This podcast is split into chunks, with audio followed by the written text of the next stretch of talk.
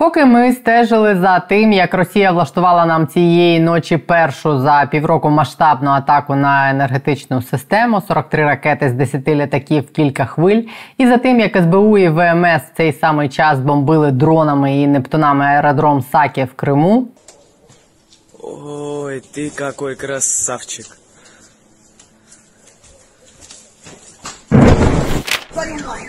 Не бойся.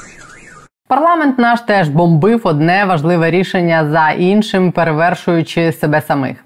Це канал є питання. Я Олена Трибушна. Вітаю вас сьогодні. і Розкажемо про те, що відбувалось в парламенті цими днями, поки всі стежили за домовленостями в Штатах і за тим, як готові ми до зимових блекаутів, а російська ППО в Криму до наших дронів і нептунів. Сподіваюсь, невдовзі ми перевіримо це атакамсами і таурусами. По-перше, вчора в Раді пройшло очищення комітету свободи слова. З посади його голови звільнили Нестора Шуфрича. Як людина, що рятувала від закриття канали Медведчука і несла російську пропаганду з екранів, Нестор Шуфрич до свободи слова має приблизно такий самий стосунок, як я до балету. Але щоб усунути його з цієї посади, Нестора Шуфрича так виглядає, довелось звинуватити в державній зраді і запроторити в СІЗО. Тільки після цього усе керівництво парламенту повним складом Стефанчук, Корнієнко і Кондратюк зареєстрували постанову, якою позбавили Нестора Шуфрича його церемоніальних, так би мовити, обов'язків, бо інших комітет давно не виконував. Причиною в тексті постанови вказано обставини, які унеможливлюють виконувати обов'язки. Ну справді важко відстоювати свободу слова в одиночній камері. Це я жартую, звичайно, але декорації саме такі. Проєктів постанов по Шуфричу в раді і до цієї було зареєстровано не одна, якщо мені не зраджує пам'ять, але ніхто Шуфрича не звільняв з посади, поки не посадили. Тому й так. Тепер в комітеті залишилось дві депутати, бо з Шуфричем їх було троє. І від такої безальтернативності новим головою комітету вирішили обрати депутата, у якого теж в анамнезі особливі стосунки зі свободою слова. Це саме він колись на каналі все того ж таки Медведчука пропонував літній жінці, яка скаржилась на безгрошів'я, продати собаку і заплатити комуналку. 953 гривні Да, за газ. 1154 за транспортировку. 154. Значить, і того вийшло у вас у вас на життя мінус мінус е, мінус 7 гривень. Я вже нарахую. Ні, мінус мінус 107 ну, гривень. можна прожити? Ми не знаємо, яка ситуація Слухайте, була навіть якщо в неї є ще якесь майно, як пан Олександр сказав, ще собака якийсь там в дворі. Якщо елітний породи в дворі, то, Дві то тисячі, вона може дві його тисячі, та ми можемо зараз Як ви- як жартувати як сказали, завгодно. тільки- Так. Елітної породи. Якщо елітної породи, то що? То може вона його продати в будь-який момент і спокійно собі сплатити. От такий був у нас розгул свободи слова. Поки канали Медведчука не закрили, Медведчука не видворили на Росію, Шуфрича не посадили, а Євгена Брагара не призначили тепер новим головою комітету свободи слова. Оскільки у нас свобода слова є, раз є комітет. Нагадаю, що свого часу перший голова офісу президента Зеленського Андрій Богдан в своїх ображених інтерв'ю розповідав, що Брагар, нібито настільки дорогий президенту, що через нього президент зважився звільнити вічного, майже як Шуфрич міністра Авакова. У 21-му році патрульні зупинили автомобіль нардепа Брагара, запідозрили його у їзді під наркотиками, відправили здавати тест. Брагар стверджував тоді, що поліцейські вимагали у нього хабар. Поліцейські стверджували, що нардеп їм погрожував. Врешті права Брагару повернули. Експертиза показала, що все з ними його аналізами в порядку. Поліцейських почали перевіряти. А голову МВС Авакова стверджував Богдан в інтерв'ю Гордону. Через цей інцидент і звільнили. Бо Брагара так стверджував Богдан, дуже цінує Зеленський. Бо той, нібито син, я цитую якоїсь жінки, яка дуже близька до Володимира Олександровича, нібито няня його дітей. Брагар назвав тоді откровення Богдана п'яним маренням, але Авакова нема, Богдана нема. А Брагар тепер голова комітету свободи слова. Крім потужних кадрових ротацій в комітеті, який ні на що не впливає і нічого не робить. Парламент ухвалив цього тижня і справді важливі рішення. По-перше, Верховна Рада проголосувала за нову версію закону про відновлення декларування, на який минулого тижня наклав після петиції вето президент. і для скептиків на перший погляд проголосував в нормальній формі. Через 60 днів після того, як закон підпише президент і він набере чинності, Нацагентство з питань запобігання корупції має відкрити реєстр декларацій. До 31 січня усі, хто мав подати декларації за 21 і 22 роки, мають їх подати. І на початку наступного року, як завжди, мають подати декларації за 23. Проголосувала за це все неймовірна кількість нардепів. Мертві, живі і ненароджені 341. От що ваша петиція наробила, а ви не вірили. Ну і ще, мабуть, е, важливіше, парламент ухвалив в першому читанні те саме складне рішення забрати у місцевих громад податок на доходи фізичних осіб, тобто ті самі бюджети, які за час вторгнення значно зросли у громад, де розташовані військові частини. Їх ПДФО йшов в місцевий бюджет. Тепер ці гроші будуть іти в центральний бюджет. Рішення нагадаю ухвалили на тлі скандальних закупівель місцевими органами влади овочерізок, сковорідок і ремонтів фонтанів. Чи стануть тепер ці гроші використовуватись за призначенням, тобто на ЗСУ? Що буде тепер зі свободою слова? Чому тільки зараз і саме зараз взялись за Шуфрича? І чи повернуть тепер журналістів в парламент? Ярослав Железняк, перший заступник голови комітету з питань фінансів, податкової та митної політики, спробує пояснити. Нагадаю, не забудьте підписатись на є питання і поставити вподобайку. Це більше допомагає свободі слова, ніж власне такий, як є свободи слова парламентський комітет. Вітаю тебе, Ярославе. Ви стільки цього тижня наголосували. Потребує твоїх твоїх пояснень. Е, я хочу почати з ПДФО. Я так розумію, що забирають такі частину бюджетів у місцевих громад, фактично, і передають центральний бюджет. Можеш пояснити, які запобіжники є для того, щоб ми типу не сумнівалися в тому, що вони там будуть витрачені ну не більш ефективно ніж витрачалися в місцевих громадах цими фонтанами і всім іншим. Да, декілька ремарок. Перше, ми поки один день голосуємо. А, Боюсь навіть уявити, що буде в наступні дні. А, І так, сьогодні було прийнято рішення. Воно підкреслю прийнято в першому читанні. Більш того, в не скоротили строк подання поправок. Ну тобто там буде 14 днів. Я тобі так відкрию секрет по регламенту Верховної Ради. Це достатньо надовго затягується процес. Це буде десь до середини кінця жовтня, тільки друге читання. Текст в першому читанні передбачає 100% військового ПДФО, і про що мало говорять, але теж важливо, це 100% акцизу і е, мито, воно йде на загальний бюджет, начебто на військові потреби, на Міністерство стратпрому і Держспецзв'язку, ну тобто дрони. Е, поки що Текст передбачає 1 жовтня, але я спеціально зробив цей дисклеймер, що ми не встигаємо до 1 жовтня, тому я думаю, що дата буде змінена на початок року. Було достатньо палка дискусія в залі. Дуже дивний склад голосів був 236, це буквально на 10 голосів більше, ніж е, необхідний мінімум. І е, оці необхідні 10 голосів докинули якраз представники ЕКСОПЗЖ. Тому там ну така достатньо на грані була збір голосів. Ми не голосували. У нас був окремий законопроект Сабеля. Він якраз передбачав на Міноборони. Але відповідає на твої запитання, начебто, це йде в от якраз на Мінстратпром і Держспецзв'язку. Але ну там як людина, яка слідкує за бюджетом, чесно говорячи, кожен день перевіряються публічні закупівлі. Ну не так багато гарантій, що на центральному рівні теж все буде гаразд.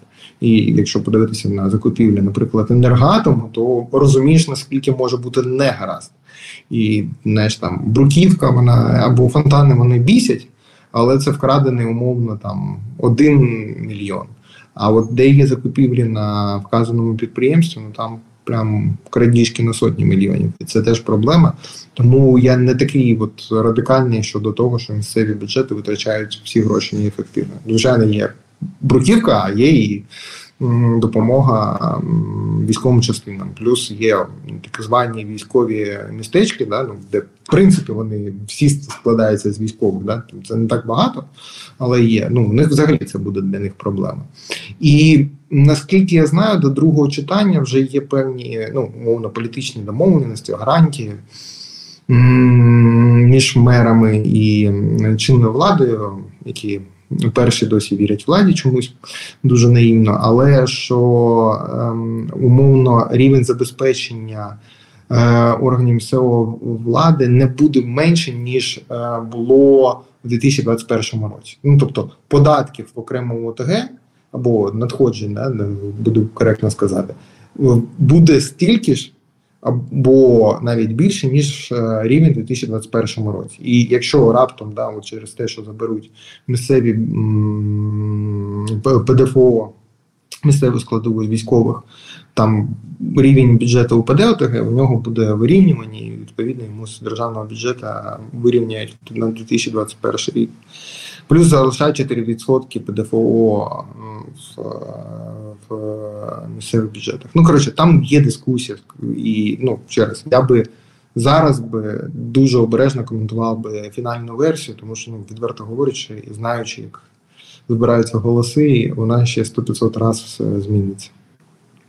А як взагалі е, в принципі ухвалюється бюджет, коли у нас значна частина бюджету залежить від е, донорських зовнішніх коштів? А зараз в Америці якраз йде боротьба за те, щоб у нас були ці кошти на наступний рік? Чи це враховувалось при ухваленні бюджету? Так само, як це було в умовно у 2021, 2022, 2023 році. Ну тобто, у нас 42 мільярди е, доларів необхідна зовнішня підтримка. Із них 30% це е, Сполучені Штати, велика частина це ЄС. Ну, ЄС більше, ніж Сполучені Штати, по-моєму, під 40% МВФ і е, ну, всі інші, там, Світовий банк і інші донори. Зараз, от, станом на зараз, у нас гарантованих ну, десь 20 мільярдів, ну тобто 50% з того, що потрібно. Це не змінює ситуацію. Це ровно така ж сама історія була в минулі роки. Ну, під час війни ми не можемо да, чекати, поки нам партнери скажуть, тому що вони такі іноді недостатньо швидкі. Але ну, зараз наша делегація в Сполучених Штатах там вже треба два голосування. Supplementary budget, ну, от, з 1 жовтня до коли приймуть основний бюджет, і з основного бюджету до 1 жовтня наступного року. Я думаю, що розмова між владою і урядом офісом президента, як не дивно, і е, нашими міжнародними партнерами починається вже в формулі гроші в обмін на реформи. І те, що ти бачила, що вони так швидко внесли закон про САП, це не співпадіння по дедлайн по МВФ там кінець грудня, але так вони спішать, щоб показати, що влада готова на гроші в обмін на реформи.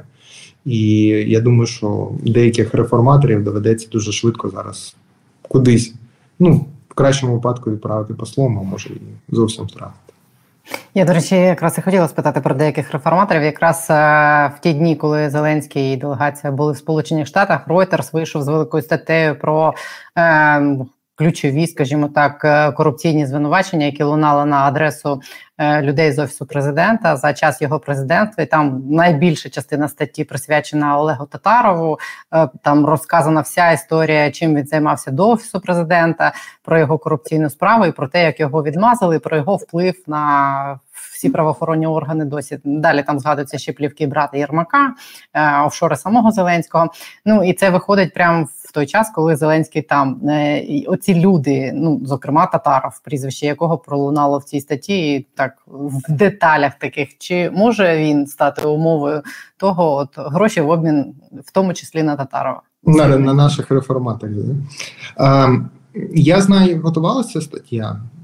Там я я теж є один із спікерів. А ти теж там, до речі, коментарі. Да, вони мене брали, да. і там дуже правильний меседж, що шановні міжнародні партнери бажано, щоб ви от, тут допомогли побудувати антикорупційну інфраструктуру, тому що поки хлопці там різні реформатори крадуть наші гроші, а скоро будуть красти ваші гроші, і не вам, ані вашим платникам податків це не сподобається. І це достатньо довго. Те, що воно вийшло зараз. Ну, дивись, у нас політики люблять сигнали. Ну, оце прям не сигнал, це сирена. Ну, така прям. Я не знаю, як більш прямолінійніший натяк е, їм роблять. І е, я дуже сумніваюсь, що багато людей, по репутації яких є питання, ем, зможуть втриматись на своїх посадах при всіх е, навіть, е, е, скажімо, е, лояльності е, або пана президента, або очільника його офісу. І дуже такий прикольний момент, на який теж зверни увагу. В складі делегації поїхав Ростислав Шурма да, з офісу президента, заступник, який попав, от ну там прям череда да, скандалів. Подивись, як його ховають на кожній фотографії, не показують. Це єдиний член делегації, який там засвітився там правим ухом. Я і не бачила. О, ну от там є одна фотографія, вони в, по-моєму, в, в НАТО там зустрічаються, і він там я ж говорю, так, ну, силуетом засвітився. І ну, це сигнал. І не бажано людей, які засвітилися в таких речах, е, тягати з собою в Сполучені Штати. Як говорив класик, з таким обличчям нам грошей не дадуть. А їх все ще немає на кого міняти, тому їх настільки токсичних не звільняють. Я ну дивись, я чесно, я ну давай там прокоментую Ростислава. Він став моїм нещодавно улюбленим заступником, прям разом з всією своїми офшорами, сонячними електростанціями, енергатомом і таке інше. Ну, от я був на багатьох нарадах з ним. Я там геніальності не побачив. Ну, от відверто. Е, можливо, я, ну, в мене завищені очікування, але ну, якось до цього на цій посаді була Сверденка, Юлія Ковалів, Олексій е, Гончарук до призначення прем'єром. До цього Сергій Марченка, Дмитро Шимків, да, ну, ще попередні каденції е, президента. Ну там ну, якось багато було людей, і ну, погодься про всіх п'яти попередників, ну прям сказати, що про них щось там виходило з розслідуванням, все таке, я не чув. Ну от справді. Не, не при цьому президенті, не при попередньому. Ну тоді, ну тоді проблема ж не в посаді, тоді проблема в людині. Правда якщо один з шести у нас так залітає постійно. Те ж саме, от, нагадай мені, хто займався правоохоронним блоком в адміністрації президента Порошенка, який заступник. Або, або хто Або займався його не було. у президента до цього вже Зеленського до 2021 року.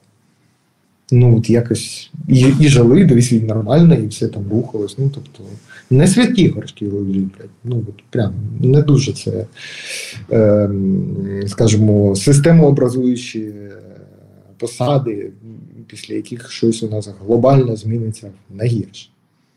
Тому я не думаю, що міжнародні партнери, коли не тікають, не будуть, скажімо, використовувати всі важелі впливу, які у них є. А там подивимося, чим приїдуть наші реформатори за кордоном. Головне, щоб вони дійсно не тікали. Ще одна історія, за яку проголосував парламент конституційною більшістю, хоча в минулого разу не не набрав і 200 голосів. Це відновлення декларування. Е, скажи, будь ласка, та форма, в якій проголосували, ухвалили, чи немає там якихось підводних каменів, що аж 340 людей за це проголосували? Просто країна не вірить своїм очам. І Дивіться, все ж, по-моєму, зрозуміло, що от, е, я не пам'ятаю в твоєму ефірі чи у колег, але я говорив, що от буде зараз президент ветує. Ну, тобто, стандартна ж українська традиція вірити по граблям. Да? Ну, це прям мастер, мастер спорту у нас е, кожен політик. Типу, є правка. Очевидно, що вона має бути. Ну, типу, очевидно, там всі міжнародники, суспільства. Голосують 199. Суспільство в шоці, міжнародні партнери в шоці. Чесно говорячи, наскільки я знаю, більшість колег з влади в шоці, тому що розуміють перше і друге. Тут е, ті, хто не голосують, роблять прям фінт ушами, пишуть, чому вони не голосують, історію якусь бороду придумують про військові ризики. Далі всім Фейсбуком, соцмережами, іншими медіа таке інше, суспільство і міжнародні партнери насипають парламенту. Ну, прям так. Я дивився ці коментарі, деяких колег аж жалко. А Коля Тіщенка взагалі, мені здається, як Ісус постраждав за всі гріхи, і свої, і не свої. А Далі е, президент очевидно вносить вето. Ну тобто там не було варіанту, щоб він не внесе вето. Ну, по-перше, воно йому нафіг не потрібно, по-друге, знову ж таки повертаємося гроші в обмін на реформи. І тепер всі, хто був, от я сьогодні слухав ці виступи в залі, ну прям з дитинства за декларації. Чесно, ну от якщо вони могли б набити татуху посередині груди, я за відкриті декларації, впевнений, що вони це зробили. 341 голос на табло. Підпише зараз президент, все нормально, немає там підвохів. Там ще раз можна було б ще краще, напевно, зробити текст, але ну це юридична білібристика вже.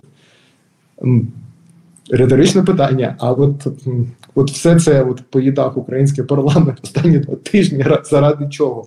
Ну, типу, це обов'язковий елемент був, чи можна було його якось пропустити? Тому ну, все відновили декларацію. Супер. Зараз прийде президент з Канади і, е, і підпише, і буде на усім щастя. І у нас будуть від, знову відкриті декларації. Не скажу, що це прям панацея від корупції, але ну, точно краще, ніж е, їх відсутність. А як на них вплинули? Е, який чарівний пендель? Що всі поголовно? Ну, ну, по-перше, якби суспільство, напевно, натякнуло, що е, бажано відкрити декларації. По-друге, міжнародні партнери. Ну, по-третє, ну, вето президента. Ну, тобто, дивись, це ж стандартна історія в українському парламенті. Всі сидять на мишу, думають, якщо я не проголосую, інші не проголосують, воно не пройде, має сенс. Якщо є 226, очевидно, там ну, було 226. Ну який сенс далі виступати проти декларації? Тому деякі політики, ну там я тут прям раджу почитати стенограму пленарних засідань сьогодні. Це прям ярка така історія. Там на цитати можна деяких колег розбирати. А, Вони ну так знаєш, на 180 градусів змінили свою риторику і давай там декларації вперед. Я, Ми сиділи з колегами з голоса і відчували себе навіть такими не такими радикальними антикорупціонерами, як нам до цього здавалося порівняно з колегами. Але ну ще раз, суспільство натякнуло, що не можна інакше. Правильно тікнуло. Ну, Петиція, яка зібрала 83 тисячі за день. Ну, це ж сигнал теж такий теж достатньо потужний, як сирена. Якщо ми всі питання будемо вирішувати отак, під кожне питання, під кожен запит суспільства збирати під петицію 85 тисяч голосів, то це буде довга, довгий шлях реформ. Да, ну для там тут дякуємо структурним маякам МВФ, е, ДПЛ, Світового банку, умов макрофіну Європейського е, Союзу. Тепер умовно самплементарі баджет від Сполучених Штатів. Ну тобто, тепер ще раз у суспільства багато помічників, і щось мені підказує, що бути не в тренді антикорупції стає для багатьох політиків не тільки непопулярним, а достатньо небезпечним. Тому що Фінмон працює по всьому світу. ФАЦ теж працює по всьому світу. Рух коштів часто з'являється у якихось журналістів. м таке собі. Напевно, багато із них не захотіли би далі продовжувати цю дискусію. А, І останнє питання у мене до тебе. Що трапилось, що Нестора Шуфрича звернули увагу і згадали, що він говорив до вторгнення кілька років поспіль, за що тепер його кинули в СІЗО? Давай є дві частини, от вони важливі, і там прошу просто їх там зафіксувати. Перше, ну, хуй з Нестор Шуфрич, мені здається, було очевидно достатньо давно. Да? І зараз е, останній час Нестор Шуфрич прям активно виступав з такою дуже дивно радикальною євроінтеграційною риторикою, і як ми бачимо, ПЗЖ голосує за все починаючи з е, Стамбульської конвенції, закінчуючи е, легалізацією медичної марихуани.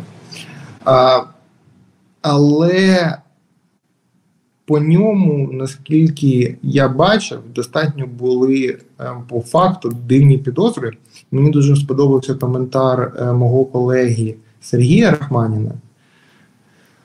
в твоїм колегам, журналістам з нового времени. От справді, поки ми так і не зрозуміли, в чому саме його звинувачують, тому що ну, фотографії з цими тітелями або цей документ, який був публічний, ну м'яко говорячи, виглядає не дуже переконливо як докази. Я сподіваюся, що по Нестору у Служби безпеки є якийсь ОРД або якась інформація, яку вони не оприлюднили, тому що буде дуже дуже напевно поганий навіть е, буде мати наслідки просто для інших справ, якщо по достатньо важкій статті, як державна зрада, це важка стаття. Потім будуть проблеми під час розгляду в суді, і ця справа розвалиться. І Тут знову ж таки апелюю до Сергія Рахманіна, він правильно задав питання: а що у нас цей як Неля е, Штепа, да, е, екс-мера Слов'янську. Ну, типу, от чим мені справа закінчилась по Деозраді. Тому добре, що його сьогодні звільнили з голови комітету, да, там багато символізму в цьому процесі, але ще раз, по юридичній частині мені важко коментувати, тому що ми не бачимо поки, ну, м'яко говорячи, нічого далі фотографій. Одно це там був, наскільки пам'ятаю, публічний документ. Ну, знову ж таки, Рахманін говорив, що він дуже сходиться з мінськими домовленостями. А інше, ну, фотографія цих колекцій, ну, м'яко говорячи, не тягнеться як доказ держзради при всій нелюбові до конкретно цього персонажа. Ми сподіваємося, що в СБУ це є. Там не зрозуміло, це яка вертикалість був колеги деякі говорять, що це взагалі по економічним злочинам побіжало по ньому. А, Ну, окей, давайте подивимось. Останнє не питали ви наступника Нестора Шуфрича, чи не збирається він відкрити парламент для журналістів? Як новий голова комітету? ЛО голови Євген Брагер, е, відомий своїми позиціями по захисту тварин вирішення проблемних заборгованостей. Да, так дуже дипломатично скажу. Швидше вирішення проблем літніх жінок за рахунок тварин. Там багато да, курсів. Я думаю, що він недовго буде в голови комітету. Там претендують інші колеги на це.